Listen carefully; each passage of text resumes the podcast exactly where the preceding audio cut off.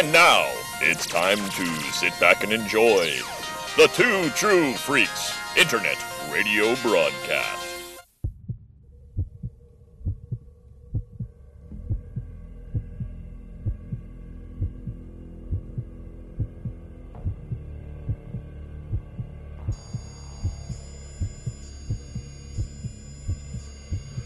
The Vault of Startling Monster Horror Tales of Terror.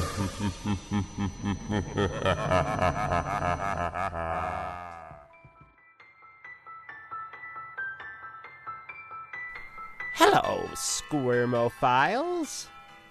I'm just setting up for my pre Halloween tradition an old fashioned possession party. We're gonna play all the games bobbing for Adam's apples, spin the noggin, pass the crucifix, hide the lipstick.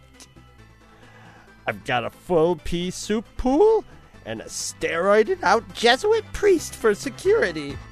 Until we get this party started, let's watch the original Night of the Demons on my special possessed VCR.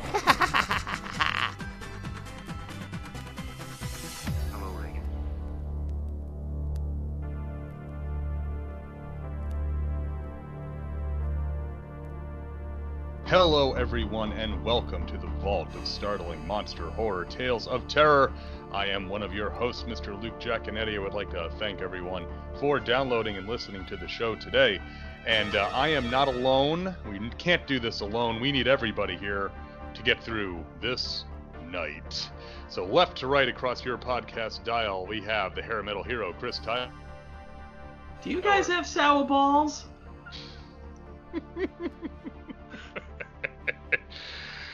a, a question that has plagued mankind for generations. Uh, also joining us is two true freaks OG, Chris Honeywell. Would you like a fudge log? Who wouldn't? And rounding out our our little our little party, our soiree, if you will, is my brother Jason Jaconetti. Eat a bowl of fuck. I'm here to party. Wow, Don't- don't- all three of us got a food theme in. I, I I did not I did not do go I had one just in case. Mine was not food related. I said I always carried a spare. I never promised you a tire iron. I beg your pardon. I never promised you a tire iron. Iron. So, uh, if you can't tell what movie we are talking about from those quotes, you, sir or madam, are listening to the wrong podcast. We are taking a look at the next in our series of horror rack hangers on. We're looking to look at Night of the Demons from 1988, and I know that this one is uh, was I've seen this one in uh, in in video stores for years and years. Very well known uh, cover with the uh, seeing the our, our female demon uh, with holding up the invitation and uh, says Angela's having a party. Jason and Freddy are too scared to come, but y'all have a hell of a time. Uh, really a, a cover that I've seen for years, and I'm trying to trying to remember who actually released that um, released that VHS. I think it was MCA Home Video was the first one to, to put that one out, and that that tape has been out there for for a long time. Uh, I got the uh, you know the the red crazy evil font for demons. Uh, very very cool tape, and uh, obviously was going to be part of this. It was one of my original ones that I put on this list, and uh, I had not seen this one in long, long time. So so okay, so yeah, I hadn't seen this one in a, in quite a while, at least uh, at least at least 20 years probably since I'd seen this. But a lot of this came coming back to me. What you guys uh, what are you guys experience with Night of the Demons? Oh, First boy. time view for me. Uh, yeah, I think I caught it back in the cable days. long, long time ago. I Oh, I totally never heard of it till we got to do it. So it was that was great. Yeah. So Night of the Demons is uh, one of the movies I, I purchased uh, when when I first got a DVD player and DVDs were like you know starting to become a thing. Like the end, I'm trying to think. Uh, It's like the beginning of grad school, end of college. Like we're talking like late '90s, early 2000. Um, and I would go to Best Buy on Tuesday for new releases, and they would always have these horror ones for like nine dollars. One of those movies I got there. It's very famous for Linnea Quigley, um, which is one of the reasons why I'm like, oh, I gotta get this movie. This is, I mean, movie that I knew about for years, um, but I'd never seen, uh, unless we saw it on cable or something. It's possible Luke and I saw it on cable once, but it was just Linnea Quigley's in this, and you just it's a movie you gotta own. I'm like, oh, I gotta gotta fucking own it. So we did. Um, yeah. So Oh, this it- definitely was definitely was nudity was in the plan for this movie. oh yeah.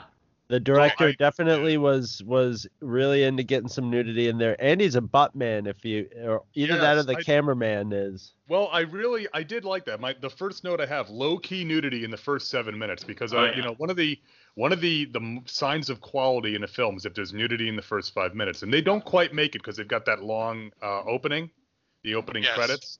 Yeah. Uh, so without that, they get it, but I, they they swerve you a little bit, like you say. They don't go for the the the the, uh, the, the typical you know boob shot. It's it's it's she we see her in her bra. It's like okay, it's a little modest, and then it's her her you know her rear end. It's like yeah, there's your there's your money melons right there. oh yeah. So, yeah, no, no question. Although, what's what's what's uh, you know, that, yeah, they're the and of course the most famous scene from this movie involves nudity, but that that's kind of nudity Yes. of a different of a different tack, the way that that that that is done. That's more So, Cronenbergian.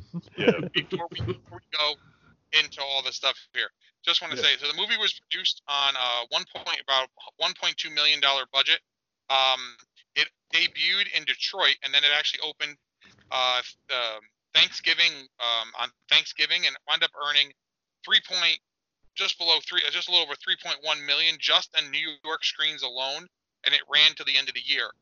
In Detroit, the numbers are not hard to think, but they said that if they if they had opened nationwide, which they did not, it really opened. It played in Detroit and New York. This movie did not play a lot of. This was really a very much a, uh, you know, video store special kind of thing. It didn't play a lot of places. They said it was projected it would have earned over 13 million dollars domestically in its opening weekend alone, which would have made it one of the highest grossing horror movies of the entire 80s. But it only opened limited in Detroit, and then it opened in New York City, and it played at other places. I'm not saying it didn't play other places, but it was not a wide release like some of the other horror movies were getting at the time. Uh, you know, I think of like the Nightmare sequels and the Friday the 13th sequels and stuff like that. And it would have been one of the highest grossing movies of the 80s, period, based on the projections they had in the very small, which is very hard to believe when you look at this little movie that this thing could have. No, I'm, I'm not trying to damn it with faint praise. I'm being honest. Like, it's hard to believe that this movie would have been able to do that. But at the time, you have to, and I, and I feel like I say this all the time to dad, and he's like, well, but I'm like, yeah, but dad, this is, you know, this movie was made 30 years ago, you know, kind of thing. 30 years ago, you didn't have literally every single film have these insane budgets and insane special effects and whatever.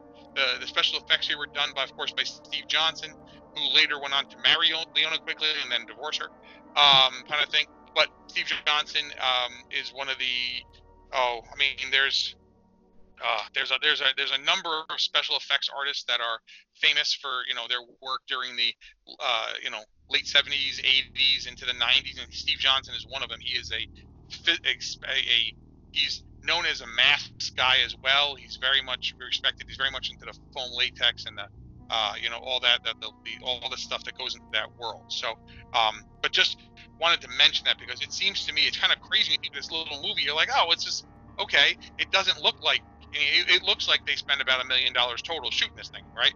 It doesn't look like it was you know, filmed on like it's not one of those like, wow, it's only a million dollars. This looks like a ten million dollar movie. No, it looks like that much. Um, Yeah. that it could make back return on investment is insane. When you think about the movies like Friday the Thirteenth, the, the return on investment that that had, Halloween, Night of the Living Dead, like those things are what people always talk about. Like put no money in. A, I mean, Blair Witch later on, put no money in and get this insane return out. This could have, if it had opened wide, projected to could have been one of those movies. yeah. So, I could I could totally see it because it like I think it, this is this is definitely post um Evil Dead 2, right? yeah. So I think yeah I, I think this is like filling like filling a gap for uh, of an Evil Dead. It's sort of you know uh, it sort of reminds me of somebody you know this was made by fans of you know the the music at the very beginning is a total like really nice John Carpenter ripoff basically like the, the the title credits music and and I think they they were probably inspired by by Sam Raimi and like low but you know low budget evil, easy easy um easy simple confined to one space concept demons take over people set a few rules and and go. And you could just tell there wasn't the the insane genius of of Sam Raimi at the helm but they wanted to get that sort of feel to it to, that just sort of basic you know demons take over people and then chaos ensues type of type of thing. And I mean, they they, Well- they pull it off enough that it's an engaging movie all the way through with you know with moments of batshit crazy through it. Yeah, I mean, to me, what you you saying Evil Dead 2, to me, this is like this is like if John Hughes made Evil Dead 2, right? Because Yeah. Oh yeah. Like really this does- and, I, and I don't, I don't, yeah, I, I don't mean 80s that as a slight. I mean, it really does get that. I mean, of course, it's a, it's a, it's a, you know, it's a horror movie from the 80s. There's a good chance it's going to have a lot of teenagers in it. But this one, with like the triangles and the different personalities and the, you know, the uh, the the archetypal type characters and all that, and the different pairings, the way they get paired on and off with each other, it does remind kind of like an 80s teen movie a little bit. Oh and if you take yeah. let let's say let's say on an alternate vibrational frequency, we take the horror aspect out of this. We just make this that this is gonna that you know that this is gonna be a super scary party at this haunted house, and it's it's a it's just a movie about the party and the séance. This could be a straight teen movie. Now, of yeah, course, and so, somebody's doing trick, you know, Yeah. fake killings or something. uh, But yeah, I think this this whole movie is like a mash. It's like the last gasp of the '80s, the last gasp of the '80s hair, and it's like somebody. It's like a the '80s movie, and this is a movie made by somebody who's brought up was brought up and inspired by Evil Dead and John Hughes, and you know, and the whole style of of those films, and this is sort of and John Carpenter, and this is and probably you know some of the the Italian horror movies too, and this is just sort of their throw throw it all into a into a low budget idea. I I So- also go ahead, Jack. Okay. Just saying real quick, the director is Kevin S. Tenney. Um, he in '86 did Witchboard. Then this is only his second full movie, full time movie was Night of the Demon. He also did Witch Trap. Um, he later the, Cellar, Peacemaker, Witchboard 2, Pinocchio's Revenge in '96. Um, a classic of its own. Arrival 2, but he and he's still got he's got a couple movies that haven't come out yet that just have big question marks. Um, but he's not exactly known um, for like he wasn't like he was making a lot of them, but he actually wind up writing. Um, and this is he wrote he wrote this movie, right? He's the writer on most of his most of the things he's directing. He's the writer. He gets screenplay credit um, actually for Witchboard three, which he didn't direct, and then Night of the Demons two, he gets screenplay credit, which um, uh, excuse me, Night of the Demons three, not two. He doesn't get credit on two. It's just kind of weird. Like he he kind of is part of writing this whole thing, and like all his stuff kind of ties together. Um, he's not. It's not like you know you can say you look back on like a huge career of like TV or a huge career of anything else. Like he kind of just made a few movies and he wrote some stuff. I mean, hey, you know, more, more power to him. I've never made a movie. I'm just saying it is, but it just it's not like you're like, oh yeah, this is like it's not like when you see Piranha 2 and you're like, well, that's James Cameron. You know, it's like it wasn't getting here. You, I've said it once. I've said it. You would need to be you would need to be a psychic to see any talent in James Cameron after watching Piranha 2. I'm just going to leave it at that. Yeah, is like that, like uh, Piranha 2 must have been like such a nightmare on set that the miracle is it came out like it did, which Yeah. means it must have been like one of the ultimate. I remember watching Piranha 2 because oh, let, let's check out Cameron's early work and just going like wow, how?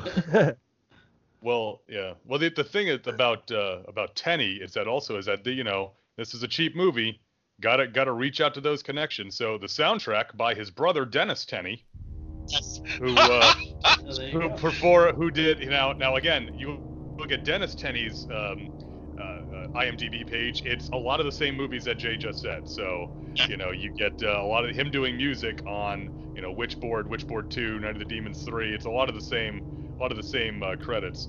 So Um, it sounds very Sam Raimi like. yeah, I mean, but you know what though? It's like, hey, you know, Dennis, you you wanted to do some music, right? I do my movie. But the great thing about this is that it's not. But I and I do really like the soundtrack in this because at first, you know, there there is there is a song by the band Bauhaus, which is Stigmata Martyr, which I band I'm not really familiar with. But all the other songs like Computer Date and Beast Inside and the main title theme, those are all by Dennis Tenney, and I guess guys that either he was in a band with or session session musicians. Easy for me to say that he might have you know known or hired on but but the music i mean the music actually that to me is also part of what gives it that 80s teen movie feel is the soundtrack it's not just a generic soundtrack it, there is some really good rockin' tunes on this soundtrack Did you say and I think Bauhaus? that helps bauhaus Bauhaus. Yeah, that Bauhaus, they're yeah. uh they're a goth gothy band, but they were also in another famous soundtrack, and I'm trying to remember the name of the movie. It was with Susan Sarandon with the hot lesbian scene and David Bowie. the The hunger. The Hunger. They did at the in the like beginning of the Hunger. There's a scene in the club with the song Bela Lugosi's "Dead" playing, and that's Bauhaus, and that's sort of like where they got their first big exposure. apparently Bela lugosi's dead's been featured in all sorts of stuff I'll bet uh, maybe yeah. It's a very they're Yeah, they're, I'm just they're looking- very gothy and they have moody music, so I guess it would go well with movies. I guess I I Yeah. like they're they're generally pretty like 80s boring. but that, but a lot of those bands work out well in soundtrack music, you know. So oh yeah more power to them. But I, I have fond I have fond connections with anything to do with uh, the hunger. yes I bet. I, I think we've heard that story on this very podcast, haven't we? About watching the hunger in an inappropriate uh, scenario. Yes. Yeah, but uh, I said this this but uh, hunger notwithstanding, I, I this this was fun for me to revisit. It's not the thing about Night of the Demons to me is that a lot like pretty much uh, almost all of these VHS horror rack hanger ons that we've watched, it's not great, but you take it through the lens of I just spent three bucks to rent this and my friends and I got together with a case of our favorite beverage, you know, whether it's Mountain Dew or Coke or Dr. Pepper or what have you, as you will. Would I have had a good time watching this with a group of friends and as as a rental? And I've, and the answer is, uh, to me is yes. You know, it, your mileage may of course vary on that, but the, it it has enough to me. It it has enough creativity, it has enough titillation, it has enough Mm. zany and and strange aspects, but then to some legit horror stuff, especially in the back half. After about 45 minutes, this movie really picks up some steam. Like it plods a little bit when we're setting up all the characters, but once we get everybody to where they need to be, and the the the demonic possession is established, I mean, it just starts going and it flies through the back half of this film, and it just really keeps moving. It's uh, and it, and it's and it's it's shot pretty interestingly too. I mean, there's one of my notes here is there's a lot of slaughter high POVs of people running around, and they they don't have a steady cam, so it gives it that kind of guerrilla, uh, kind of gonzo filmmaking That's style. that's totally one of my notes is and and sort of story wise it was feeling like Slaughter High towards the end a little bit too. yeah, just kind of chasing everybody around from place Yeah. to place in a small area. Yeah. So I mean, But that, that's you know, cheap to and, uh, film. it is cheap to film. Yeah, and and I do have to say this. Um, so the um, uh, at the end when uh, Roger's got to climb the barbed wire, climbing up a barbed wire rope, that's some jigsaw level shit right there, isn't that? and they, they they cut it and that was cut and and sound and and acted really well that it wasn't just barbed wire you got the feeling it was razor wire so they were like Oh, yeah. grabbing onto razor blades to to Yeah. get up it yeah that was that was nicely done i mean it was basically i if if evil dead 2 didn't didn't exist this would probably be like almost almost there you know Mm-hmm. it's it's not as inventive. The camera work isn't as good, but it's got energy and the, and and it's not that the camera work is bad and like in the beginning when it's just sort of following a your your standard establishing 80s movie sort of look it looks a lot higher budget than it is. It's it's done there that you know it's lit well the colors are are nice and composed and the acting is all um Oh well, the thing about the acting in this is, I I get the s- the the the um um the director directed a lot of the you, said you're teenagers say everything sarcastic, so like everybody like had like a bratty sarcastic tone like okay Billy, you know everybody everybody just had that like insolent teen tone to it, which is just like a classic mwah, ingredient for a movie like this. So it almost covers up bad acting, but there isn't any terrible acting in this. Considering none of them are teenagers, you're like, all right, act like Right. you're 16. Oh, okay. Like, I mean, Linnea Right. Quigley had- already done the. Uh, she'd already been trash. I mean, so that's what she's very famous for being. You know, the, the new dance scene in, in uh, Return of the Living Dead. But like, you know, there's there's certainly not any teenagers here. You have to totally believe that you're looking at teenagers. Yeah. she's in the store and over. I mean, you're like, okay, like I get that part, but you're totally believing that Angela is a teenager. Like she looks, she's fucking forty. You know, I'm Yeah, just so it's saying. like- so it's just I mean, the, the, the, I mean, oh, it was Angela, Angela was with the blonde hair, right? No, Angela's No, no. the. No, Angela's the girl with the black hair. That's Right, the, right, yeah. right, right, right. Yeah, Linnea yeah. Quigley's just Le- Linnea She- Quigley is look. I mean, she looks like Victoria Jackson in this, you know, yeah. yeah. in her thirties. Now that would have been old. now that would have been some inspired casting. Right? I, Yes. yeah, like I would have, I would have some But, Victoria but, uh, Victoria Jack- but, but but no, but like like when when she's in UHF, where she just is totally like stammering the whole time. Yeah. George, what are you doing? So Yeah. Um, no, I mean, but Angela is uh, Angela's Amelia Kinkade, who was either 24 or 25 when Yeah, this was made. But so but again, having having 20 and 30 year old 25 to 30 year old act that's just with the sarcasm too. That's also just something that's sort of baked in that you you like Yeah. Uh, you, you almost assume is gonna gonna happen there. So it would be it would be probably shocking if they had real teenagers, Yeah. and then it's it gets kind of sketchy when you have ho- nudity and horrible things happening Right. too. So yeah.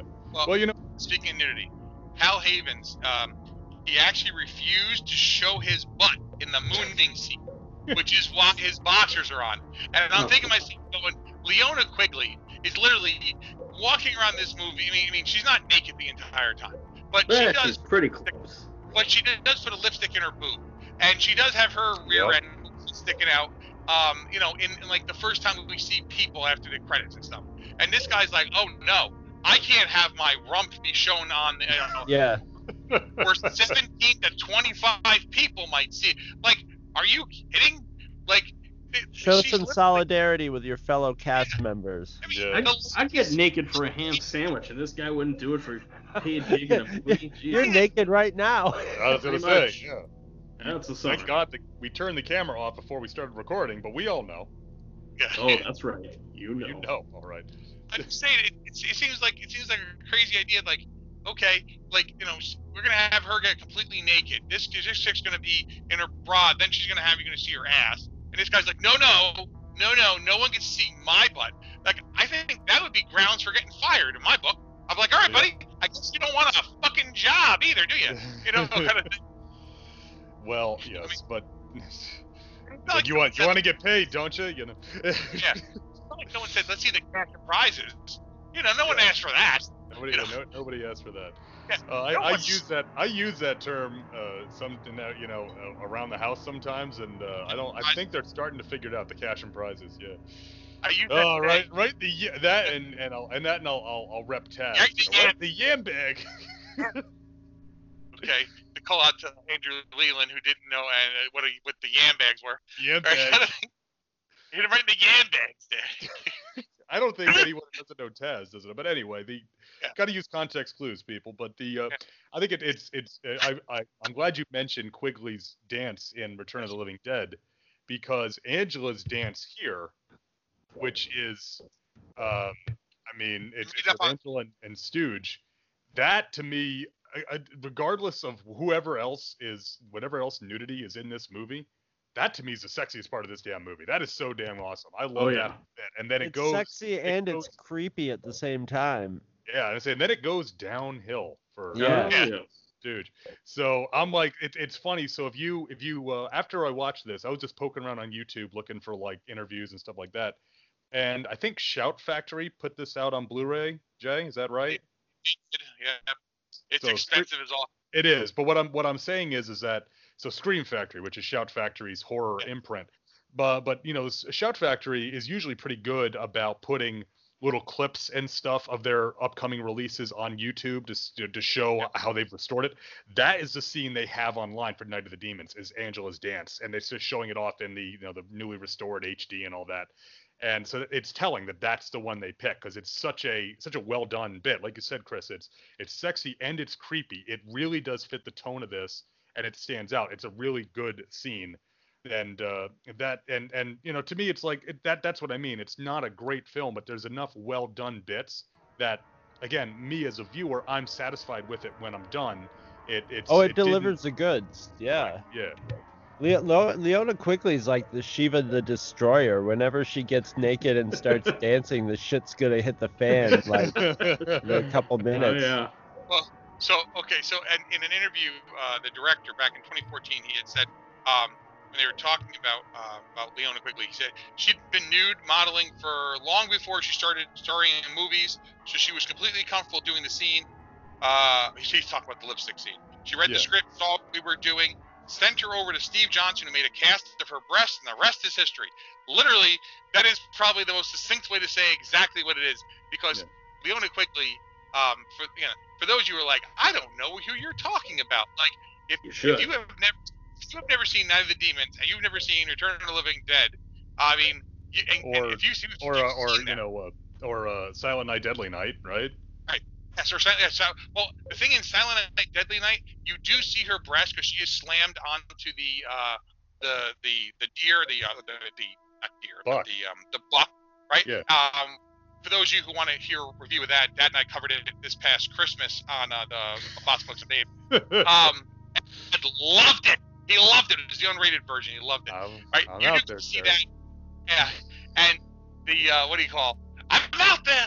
Um, you know, you do see her breast more there. But I'm saying, but if you have not seen those movies, um, because once you watch any of those movies, you're like, oh, I know that woman, right? Because literally, you might not recognize her face, but you definitely recognize from the neck down, uh, kind of thing. So, and and yes, she is, uh, um, because she does. I mean, again, she was doing nude modeling way before she ever started making any movies. And that's how she actually got her break in movies. And think about Silent Night, Deadly Night is way earlier than that. I mean, this that's what 84, right, or something like that. So it makes perfect sense. I mean, think about 84. She's already four years younger than she is here, so she looks more like a teenager, you know, Yeah. kind of thing. So, but Yeah. Anyway, You know, and so- you know that, and and what's interesting is there is, you know, there's. I talk about the cast in general. I thought this was really interesting for 1988, and this gets back to what I was saying about a John Hughes movie. This is a pretty diverse cast. Yes. Yeah. You know, Black, you, you have. I mean, it's yeah, you, you have yeah, asshole. Right? and and they set the black guy up to be a random one of the first killed off sort of character. Yeah. He's Yeah. just sort of he's just sort of stuck in there and he's kind of too like nice friendly of a guy you're like oh this guy this poor guy is going to get it real quick and he makes it it's, Yeah. it's that's a like at the end I was like oh they're, yeah. they're letting the black guy live so there I well, think he's by the one who's like, my daddy was a preacher. right right right Oh, right Jay, uh, Jay, Jay and Hero. I don't know, if, Chris, if this reference is going to make any sense to you, but Roger kind of reminds me of like a young Caprice Coleman in this movie, doesn't he? My dad is a preacher. Preach on that from the pulpit. But uh, oh, you know, and, and, it, and it's not just. Well, first of all, I think it's funny. Yeah, uh, the guy. I mean, first off, his name is Roger, and he's dressed as a pirate. That's kind of funny. But uh, it- that Well, um, Hey, but wait, what's her face is dressed as Alice? Is, yes, is that is that a reference then to like the the nightmare movies? Uh, you know, kind of thing. Like that's what I'm wondering. Like, because isn't that the whole idea? I well, okay. I, I thought it, I thought it was more the idea that Alice goes into, you know, goes Yeah. out, out no, but I mean Alice in, you know, Alice in Wonderland goes, you know, travels into from from a known world to an unknown world where everything is crazy and then comes out at the end. So I assumed it Ah. was more of a straight Alice in Wonderland riff in that But I didn't. I didn't know if it was a shot at like. Remember, remember in um, um, the original Hills Have Eyes, and they go in there and, and there's a Jaws poster with the slash through it, and it says, Yeah. and it, the whole like it was saying, it was saying like, you're not horror, we're horror. So then you go to like uh, Evil Dead, and there's a Hills Have Eyes poster and a big slash through it, and they're saying, no, no, you're not horror, we're horror. And I thought it was like one of those like kind of a like some of those weird '80s digs they used to take at each other. Well, I mean, that's- definitely that's took a good. dig at at him on the on the box cover. So yeah. Yeah, there's no reason they couldn't be. Yeah. But uh, yeah, see Well, they're and- yeah. 100. I mean, it- yeah. Well, I mean, the, yeah. the, Well, the I mean, all- makes yeah. So Yeah. Well, all I was gonna say is that even beyond Roger surviving, you know, Yeah. he's he's good guy Roger, right? I mean, he makes it over the razor wire rope, and then he comes back to help Judy. You know, Yeah. he's free Yeah. and clear. I mean, if if let let's face it, if if if he had done run off, as we say down here in the South, uh, then no one would have said anything. It's like because yeah, because you know you're getting the hell out of Dodge, but he's good guy Roger, right? So he comes back and helps. So he actually is, you know, because they're setting up this love triangle, right, with uh, with Sal and uh, Judy and uh, what's her her boyfriend's name? Um, I don't have it here in front of me, but they, you know, so they're setting up this this this triangle, and both of those guys are jackasses, you know, Right. And so she, and so she, you know, for lack of a better term, air quotes up to the mic, ends up with Roger, the one who's, you know, who's never, who hasn't had any, you know, hasn't tried to force himself on her or, or take advantage of her or just assume that yeah, she, she, you know, wants to ride the baloney pony or anything like that. He's the one guy who's approaching a nice guy in the movie with the girl who's obviously the good girl. Now, the question I had, and maybe you guys had different experiences, did girls like this really exist when you were in high school? The girls that were always good like that? Because they're always in movies, but I was trying to think back. Most of the girls in my high school, they were either, you know, mean or you just disinterested or never was like Well- just girls who did good stuff just to be good Okay, girls. I can't answer that because all the girls in my high school were guys. So I was gonna say, you know, I, I mean, uh, you went to an all-guys school, so you know, you know, they pick the homecoming queens, whoever has the least amount of facial hair, right? Like my friend G- uh, Eugene, he was homecoming queen three years in a row at our school. So- oh, Jay. oh, Uh, Jr. Yeah. The thing- is though, but we but we were in high school in the 90s. Maybe it was like this in the 80s, oh, okay. or not, or not, or maybe the Probably fact, not.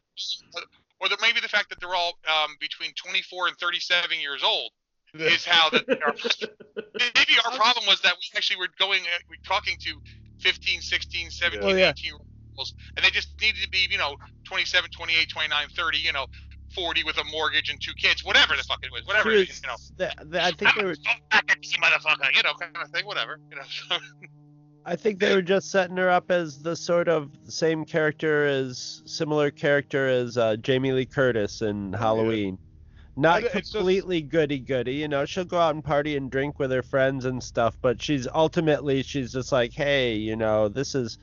But like, I thought the movie was setting us up with all with all the the tropes of these characters, because it's a demonic movie. It was setting up that like just nihilistic trap doom thing where like as, as soon as they were like yeah there's no gate anymore it was just like yeah you're pretty much trapped in the house you know so i thought it was just going to be one of those impending doom to where it was down to one person um stories and it sort of it sort of split the difference at the end you know it let a couple of them uh, live but it, it it allowed a happy ending which was very 80s Yeah. like of it but i thought i thought it might be going for the like we're gonna turn a corner here and it's just gonna be this like it's gonna be a little bit darker than and and it sets itself up to be like that so i, I think that was a good way of building tension in it like i said it's got good, a lot of good stuff going in it it's just not like the best of its breed you know No. Yeah. No, I I mean- mean, the, the makeup effects in it are great. I mean, Are some of those designs are, are fantastic. I mean, they Steve turned that they he's- turned that goth girl into Gene Simmons. It's Yeah. amazing. and I st- and I still had an erection. Yeah. Oh, yeah. You know, you know what we call that, right? You know what we Please, call my that. dick don't get so hard. Yeah. So you know, yeah, it's it's that's it's, from. it's yeah, well, it's it's it's conf- it's confused boner. That's what that is, right? Mine's Or, never uh, confused. I yeah. just go with Or it. it, It's or again, called. shout, it's shout called. out to the yeah, shout out to the grind bin hero sitting there on his couch with a pillow on his lap, you know, it's, watching the it's, movie. it's so. called Hero Hey. joins. Hero joins the Kiss Army. So, um, let me, let me ask this though. So, I mean, again, I mean, this is '88. So, so I feel like the the director here, he definitely, I feel like he definitely watched Demons and like Demons Two or Yeah. Demoni and Demoni Two. You know, like did the makeups and stuff. I, I mean, again, I know Steve Johnson is, uh, he's just, um, you know, he, he's he's just one of the pioneers of all this stuff, and he was one of the guys who did makeup effects all through the '90s and stuff. And you've seen his shit everywhere, just even if you don't know it. But I always felt like when I watched this, like it was a lot like Demons and a lot like, uh, you know, Demons Two. Um, more this movie reminds me more of Demons Two because they're kind of because they're because that's that's an apartment complex. They're kind of being chased around. They're the ones in a uh, movie theater. Yeah, Um, well, D- yeah, so but- Demons has the whole movie within a movie thing going on too, Yeah. which Yeah. just adds a layer of complexity onto that. The pro- just as a real quick aside, the problem I always had with with Demons with Demone is that the movie that they're watching seems infinitely more interesting than the movie that I'm watching. than the real movie. problem it is. And, Yeah. and then, but the I feel like the movie they're watching in the movie should have been Demons 2, but it it was just like, hey, want to watch that movie again? It's like, oh, not the same movie, you know, kind of thing. So, um, but uh, anyway, but I feel like like when I, when you when you look at the makeup effects, again, I'm not trying to say he ripped off anything like that. I mean, they're all different looking, but I feel like they're inspired by that Italian demon look, um, because there's a very distinct uh, Italian feel to them compared to what I mean. We, we and think about demons. We really have one of the demon movies in America um, at that time. There's, I mean, there's like, you know, there's zombie movies, and there's like, you know, you have movies like I don't know, like uh, even like From Beyond and stuff like that. But they're not demons per se in there. I mean, Yeah, I mean, you- really, really, I mean, as, and even this is not an American movie; it's an English movie. Night of the Demon, from what was that, '58, something like that. I'm probably totally off. You know, Yeah, where it's Night of the invisible Demon. most of the time, where it's got just the big wolf head type of thing. You know, tr- the traditional image of demon at this point, by the 1980s in the in the U.S., is from Dungeons and Dragons. You Uh, know, it's the guy with the red skin and the horns, like Legend, right? That's yeah. you know the demon from legend is about that that's that's the mainstream image so yeah i'll totally believe that this is because i agree this does look like an italian demone well, type uh, and you know uh, uh, is- Italian demons always I and I think actually they they swiped it from America because I think it's more of the it, like there's demons and the Italians go for demon possessed so it's more of the exorcist with like a white face Yeah. and like throw some powder on the wig on a wig on them and you know cut up their face a little bit sometimes whereas you- what like you're saying is we American basically- demons are yeah. are fleshier and redder and more colorful well we've kind of come we've kind of come full circle right so if if demone and those types of films were ripping off the exorcist and then this is taking from you know following on from that we've come full circle you know Yeah. Well, the problem is though, the problem is though, uh, Curse of the Demon, um, which is, stars Dana Dana Andrews, I'm pretty sure. Um, that movie's about alcoholism. Um, and Yeah. it's, and, it, and it's true. It's it's a great film. If you've never seen that film, don't go in expecting to see any nudity or anything else because it's a great movie about the man fighting his inner demons, which is alcoholism and addiction and stuff like that. But what happened was after the movie was done, they they went to screening and they were like they put in the footprints walking and then they put in the fucking head which is what everyone remembers from that movie because they show it on the goddamn poster and everything and they're like but this movie was about like a man's journey through addiction and now it's like oh no it's really a fucking demon. You Yeah. know it's like what? You know, kind of thing. But but even you so like what I what I that- what that I demon is was so, like, that demon is so creepy and like the way they shot it is, has a level of surreal to it that it could totally be a metaphorical demon too but like i don't know i thought that was a good decision to add that in there because it's just so such a iconic creepy image and it must have been like super creepy at the time Well, I can tell you this because I just watched. Uh, I was watching 100 Years of Horror. Dean Andrews was pretty pissed uh, because he was like, "What the hell? They put an actual demon in here. The whole movie's about this guy's Yeah. journey," and he was not super happy. Uh, I don't know if Dan, I think Dan just passed him, rest in peace, but I'm just saying is he was pretty pissed off, and I'm like, oh, I get it, but you know, hey, the 50s, so you know, uh, what it was, B movie, you need a monster because you don't have, Right. I mean, you know, dad's dad's got the big head of it at home, at, uh, you know, at his house, so it's, you know, but anyway, but yeah, so I, Well, I here they, they don't they don't bury hey they don't bury the lead here. I mean she's right on the cover and then she's Yeah. all the way through the movie too. So you know. Yeah. Well, the funny part is, is that in Demons two and three, she's the only one who returns, and she is the demon the entire time. But she just keeps getting older and older, because in Demons two is 94 and Demons three is 97. Yeah, So and it's so and it's the same actress. It's it's Amelia It's- Kinkade who plays her in all three movies. Yeah. she's the only thing tying them all together. Um, well, sh- well, I well, cannot- I mean her and her and uh, uh, Ke- and Kevin Tenney. In hell. Oh, No, yeah. well, no. okay, what, what I'm saying is the problem is, is that I don't think I've ever seen two or three, No, I've Right? never seen them. Yeah. and 3 I've seen, I know. now, was- in the, in the interest of fairness, I have seen two on a V on a VHS rack. So I Oh, got that yeah. going on, you know. it's a very similar cover. yeah, they're exactly almost exactly the I same. Yeah. imagine so, yeah. Stick with what works. Yeah, it works. Well, it works. thing is, he was he, yeah, Ken- did not direct. I don't think either one of the other ones. No, but I think he, You get- but he gets gets writing credit in them. So. He's a writing credit on three, but not two. It looks like. Yeah. Yeah, it looks like he may. Oh my god. Anyway, oh man, you get to two, it looks like a bad episode of Passions. Anyway, so no- excuse me, there are no such things as bad episodes of Passion. Does it have They're a all- fidget in it? no, Then I don't know. Then it ain't the passion. No, I'm just saying it's like, oh no, it's Timmy. it's, it's he's, he's a grown, he's a full-grown man. Oh no, no, he's a doll. He's possessed. That's no baby, it's a fidget.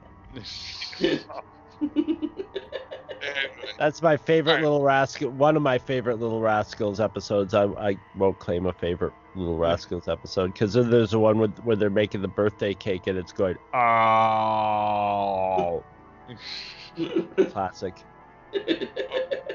How do we, And then there's the one where they the little rascals.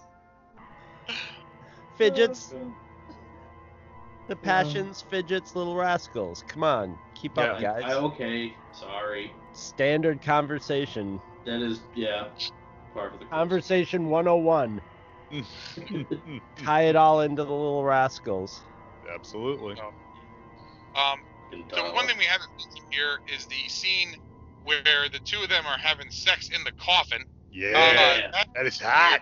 That So is hot. and Franny is I gotta- so hot. It Yeah, is hot. yeah, she is quite quite a looker. Um, Well, But that, but just- you know, but uh, real quick though, that does get back to what I was saying about about diversity and what what Chris was saying. Franny's in there. She, yeah, she is. She's an Asian American, but no one says anything about it. There's no jokes about it. There's no. oh, You know, she's not hooked up with another Asian. You know, she doesn't. No, do not even from at that. Stooge. Yeah. Stooge doesn't Um, even make a joke. Yeah. so it's like she, she just happens to be, you know, she just happens to be Asian American. It's actually a very well done depiction. of age. That's yeah, and it's and it's amazing because she later in in a year later she came back in the all-time classic Sleepaway Camp 3 Teenage Wasteland. Um, she appeared there as well. Um, so she was like saying, "Hey, you know, I can only go up from here." Uh, Ah, but yes. uh, yeah, she um, you know, and Oh, I mean, just just just a a scene where you're like, "All right, they're doing it in a casket, got it," like, and you know, kind of thing. Like it's just the stuff in this movie nothing here like nothing is off you know off limits nothing is whatever. Like everything kind of seems crazy and like you're like all right how could this happen? I mean you know when when Linnea Quigley we've mentioned a couple times when she puts a lipstick into her boob that's not even Yep. like the weirdest shit that happens here. So you know i mean that's the most cronenbergian uh, uh Yeah. shit that she didn't pull a cancer gun out of her stomach and fucking shoot people but you know, Be a lot cooler if she did. that, that'd be a little little on the nose. Well, I tell you, I was really impressed with the match between the prosthetic and her act because we Yeah. see, you know, we do see her with uh, topless in that same scene where she's Yep. drawn on herself, and then it cuts to the prosthetic. That's a really good match. That is, I mean, No, it's that's It's a real, that's like a Salvador Dali scene right there. Like the way the way it goes in, like in a in a lesser movie or in it, it, it like I mean, a boob is a a boob is a boob, and I guess like maybe mankind has spent more time simulating female breasts, you know, for you know, hence like real dolls and Mm-hmm. and silicone implants and stuff. But I mean, a lot of times when you have stuff like that, and even in Cronenberg movies, you know, even in high budget movies, they'll have a little, you know, you'll see the change and you, there'll be a little rubbery aspect of it. But I mean, in in the completely never would happen scenario where a girl is able to push a, a, a lipstick into her breast, that's exactly what it would look like. you know, there was nothing that I, I was. I just remember watching it, and like after it was done, that's when I go, oh wait, this is pre CG. You know, CGI. Because like I could see the using the rubber or it CGI just doing it all CGI or using the rubber thing and fixing it up so it, it goes in cleanly and stuff. But no, they just had to do this on camera. And I'll bet you that day on set when they were doing it, they were just like, woohoo! Oh, yeah. you know, Okay, so like, real uh, quick, I just gonna this thing I'm I throw great Rickers ready for this. So so Steve Johnson, we've talked about it a bunch, and people are like, well, I mean, so um, he got his start, uh, you know, back uncredited as an assistant on the Fog. Um, he did work on Humanoid to the Deep, um, but he was actually part of the special effects makeup crew for American Werewolf in London. So Rick Baker, so you know that's a good person to learn. And then the year in '83, he was a special makeup effects artist on a little movie called Videodrome. Wonder where Oh. you got the with the boob, Yep. you know, kind of thing.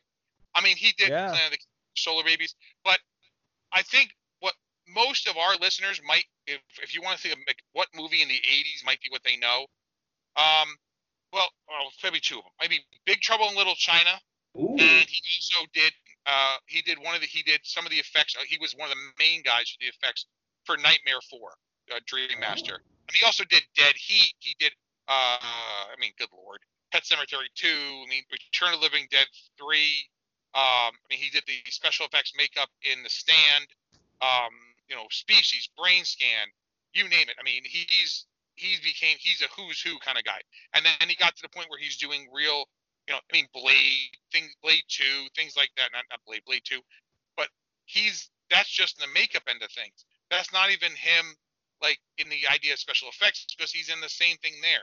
He's another level. He's like that level of guy. Like it's kind of hard because Rick Baker has kind of gone to like a level that like Stan Winston, Rick Baker, like those guys are at a kind of a different level than we think of. But like the Rob Bottins of this world, I mean, let's face it, Rob Bottin as a kid did uh the thing, you know, uh Carpenter's yeah, Pathetic. Rob, Rob, Rob Bottin was like the hero of the thing, you know. Yeah. what I'm saying is so, but a guy like you know uh, Steve Johns, I mean, he he did all these amazing things. I mean, even if even if you didn't love the movie, perfect example, Suburban Commando, right? Yeah. right? It is not a good movie, but his creature effects in that movie are outstanding. And that's the problem is people are like, well, that movie's not very good. I'm like, yeah, but the creature's amazing. I mean, you know, I mean, you can't help Hogan. He looks like Hogan, but like, Yeah. you know, But when he's when he's looking for another job, he's not showing any of the dialogue scenes from that No. movie. He's Yeah. showing all the awesome shots of his his monster, and that's what counts, you know, for Right.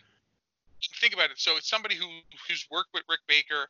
He he worked uncredited. He's he, he was part of the crew who worked on Predator. I mean, that's mm-hmm. Stan Winston Studios. Leviathan. I mean, we're talking about movies that like the the the physical effects, the because there's no CG here. The physical stuff they're doing is real. I mean, I I am hard pressed if when, you look at a movie like Predator. Now I understand that's Winston, like, or even Monster Squad, or any of those things like that. Like I think in the '80s, nothing looks fake. It all looks real. It there's no was. CG. Like, set. well, no, no. What I'm saying is, but like, there's. It's not like you can see the zipper. It's not like um, um, Tabonga. Uh, that's uh, shit. From Hell It Save Came. the world. Hell King, thank you. Um, Yeah. you know where where you can kind of see the zipper on the tree monster, right? Like there is no zipper, there is no nothing. They make it look good.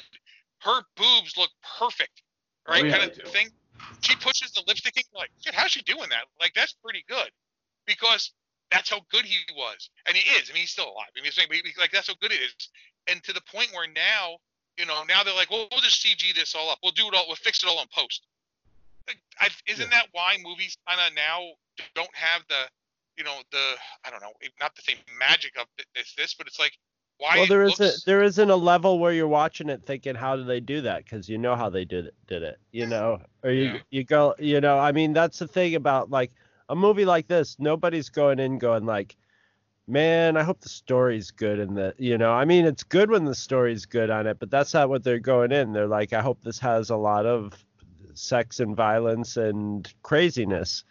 And then and it's like a magic show you know? So especially in the practical effects days you know it was like it was it was literally like how did they how do they you know it's almost like a, a movie serial. How do they get themselves out of this you know how can they trick us into making this look real?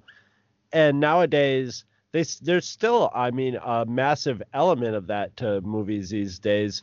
But people when you're watching it you don't wonder about it as much because you just assume if it looks really good and seamless that it's cgi now you get shocked after watching the movie when you get it on dvd and you watch like the uh the the director's commentary afterwards and they go oh actually we had to do this whole thing by practical effects. And then you go like oh my god i thought that was cg you know?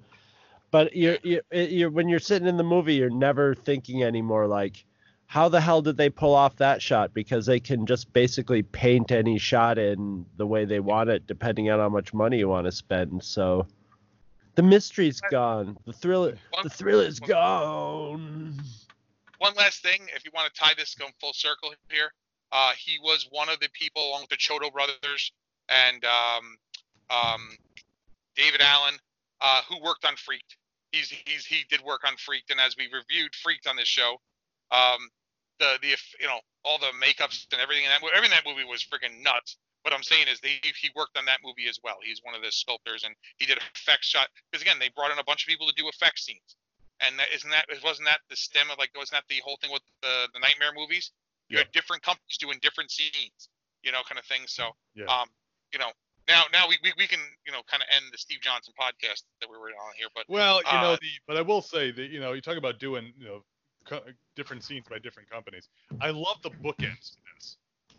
The bookends. oh my god i almost shit, forgot about that oh my god Which you which is what I love. It it it's almost like the guy in the cab in Airplane. yes You know, because yes it's right at the beginning.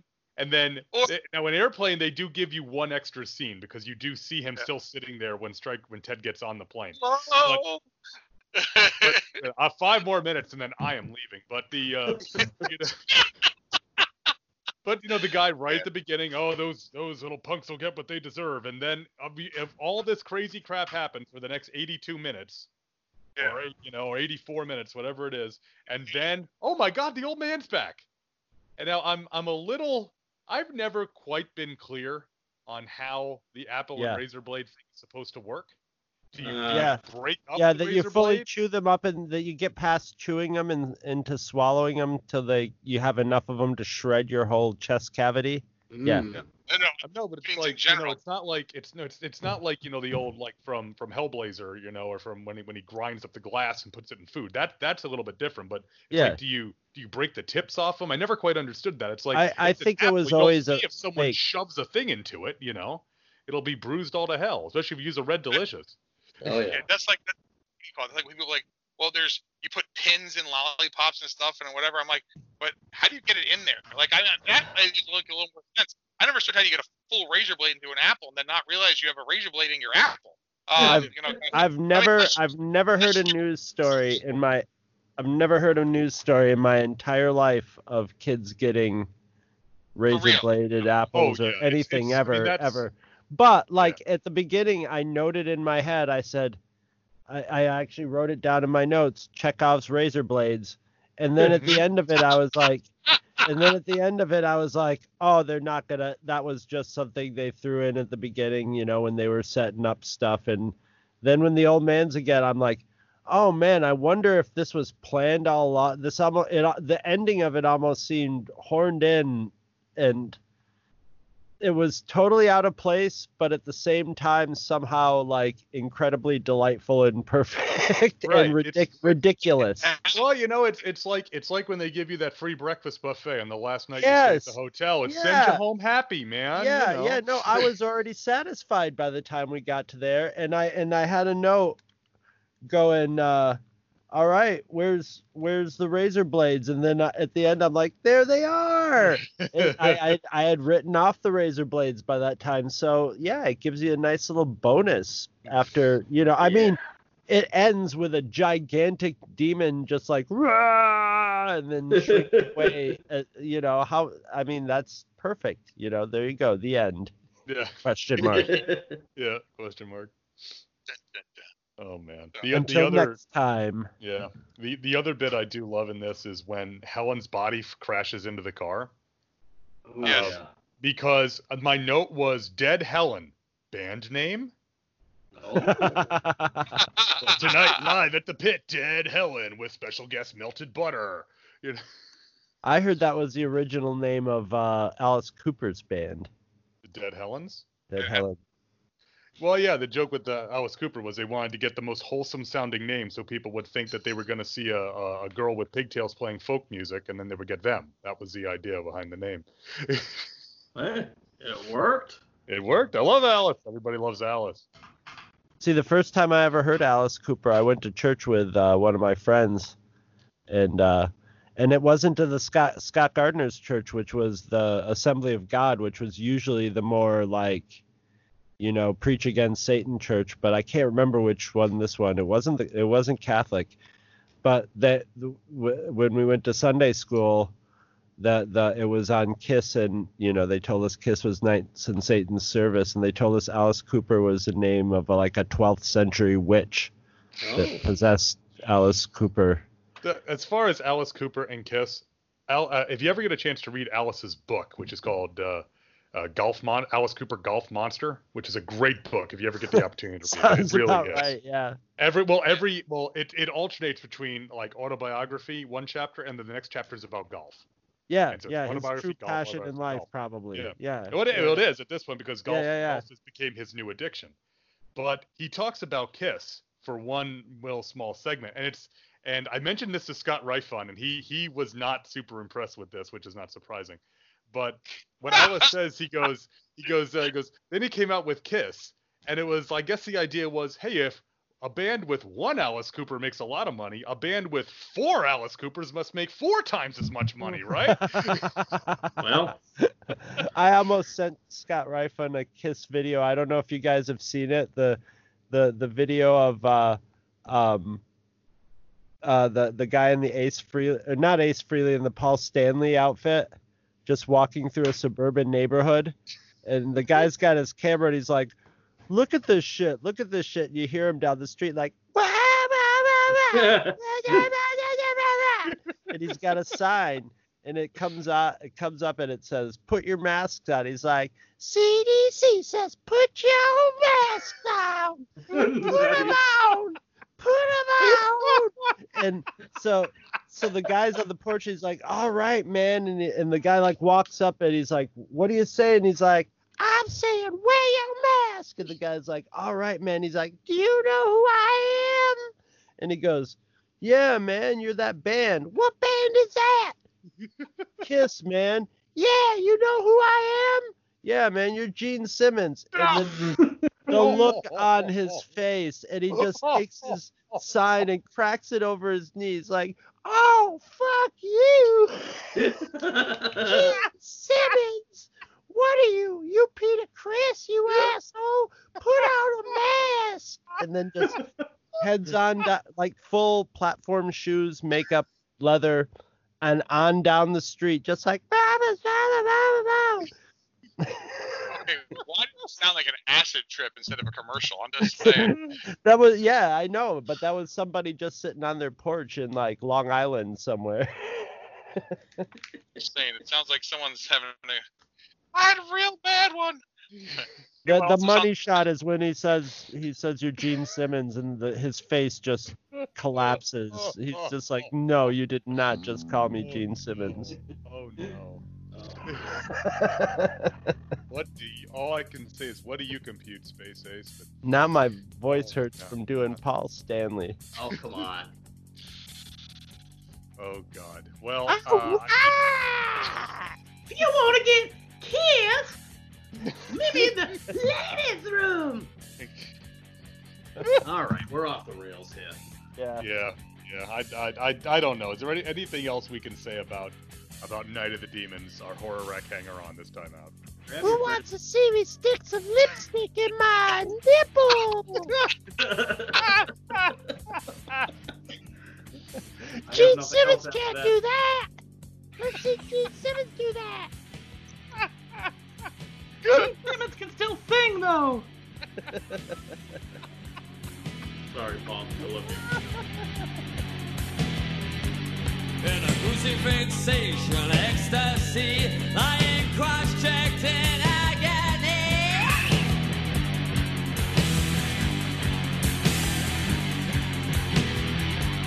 To bleed continuously, potent hands and feet hungry for me.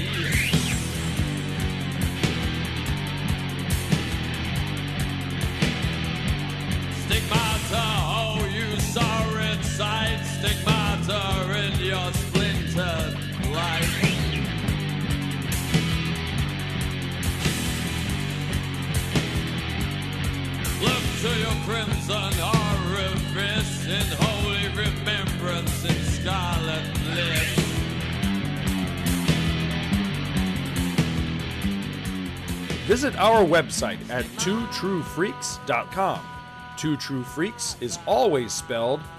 T W O T R U E F R E A K S. You can email Two True Freaks directly at twotruefreaks at gmail.com. Two True Freaks and all of its excellent affiliates are available on iTunes, and you can choose to subscribe to either the entire network if you wish, or pick whichever individual shows you want to follow. We have so many shows to choose from, there's just bound to be one that appeals to your particular fandom. Just search Two True Freaks with an exclamation mark at the end, space, and the number two. You can find Two True Freaks on Facebook. Just search for Two True Freaks. If you ever leave your house and you actually have friends, why don't you tell them about Two True Freaks? If you've enjoyed our show, please won't you take a moment to rate us on iTunes? That helps others find the show too. Thanks for listening. And join us every Monday for new episodes of Two True Freaks.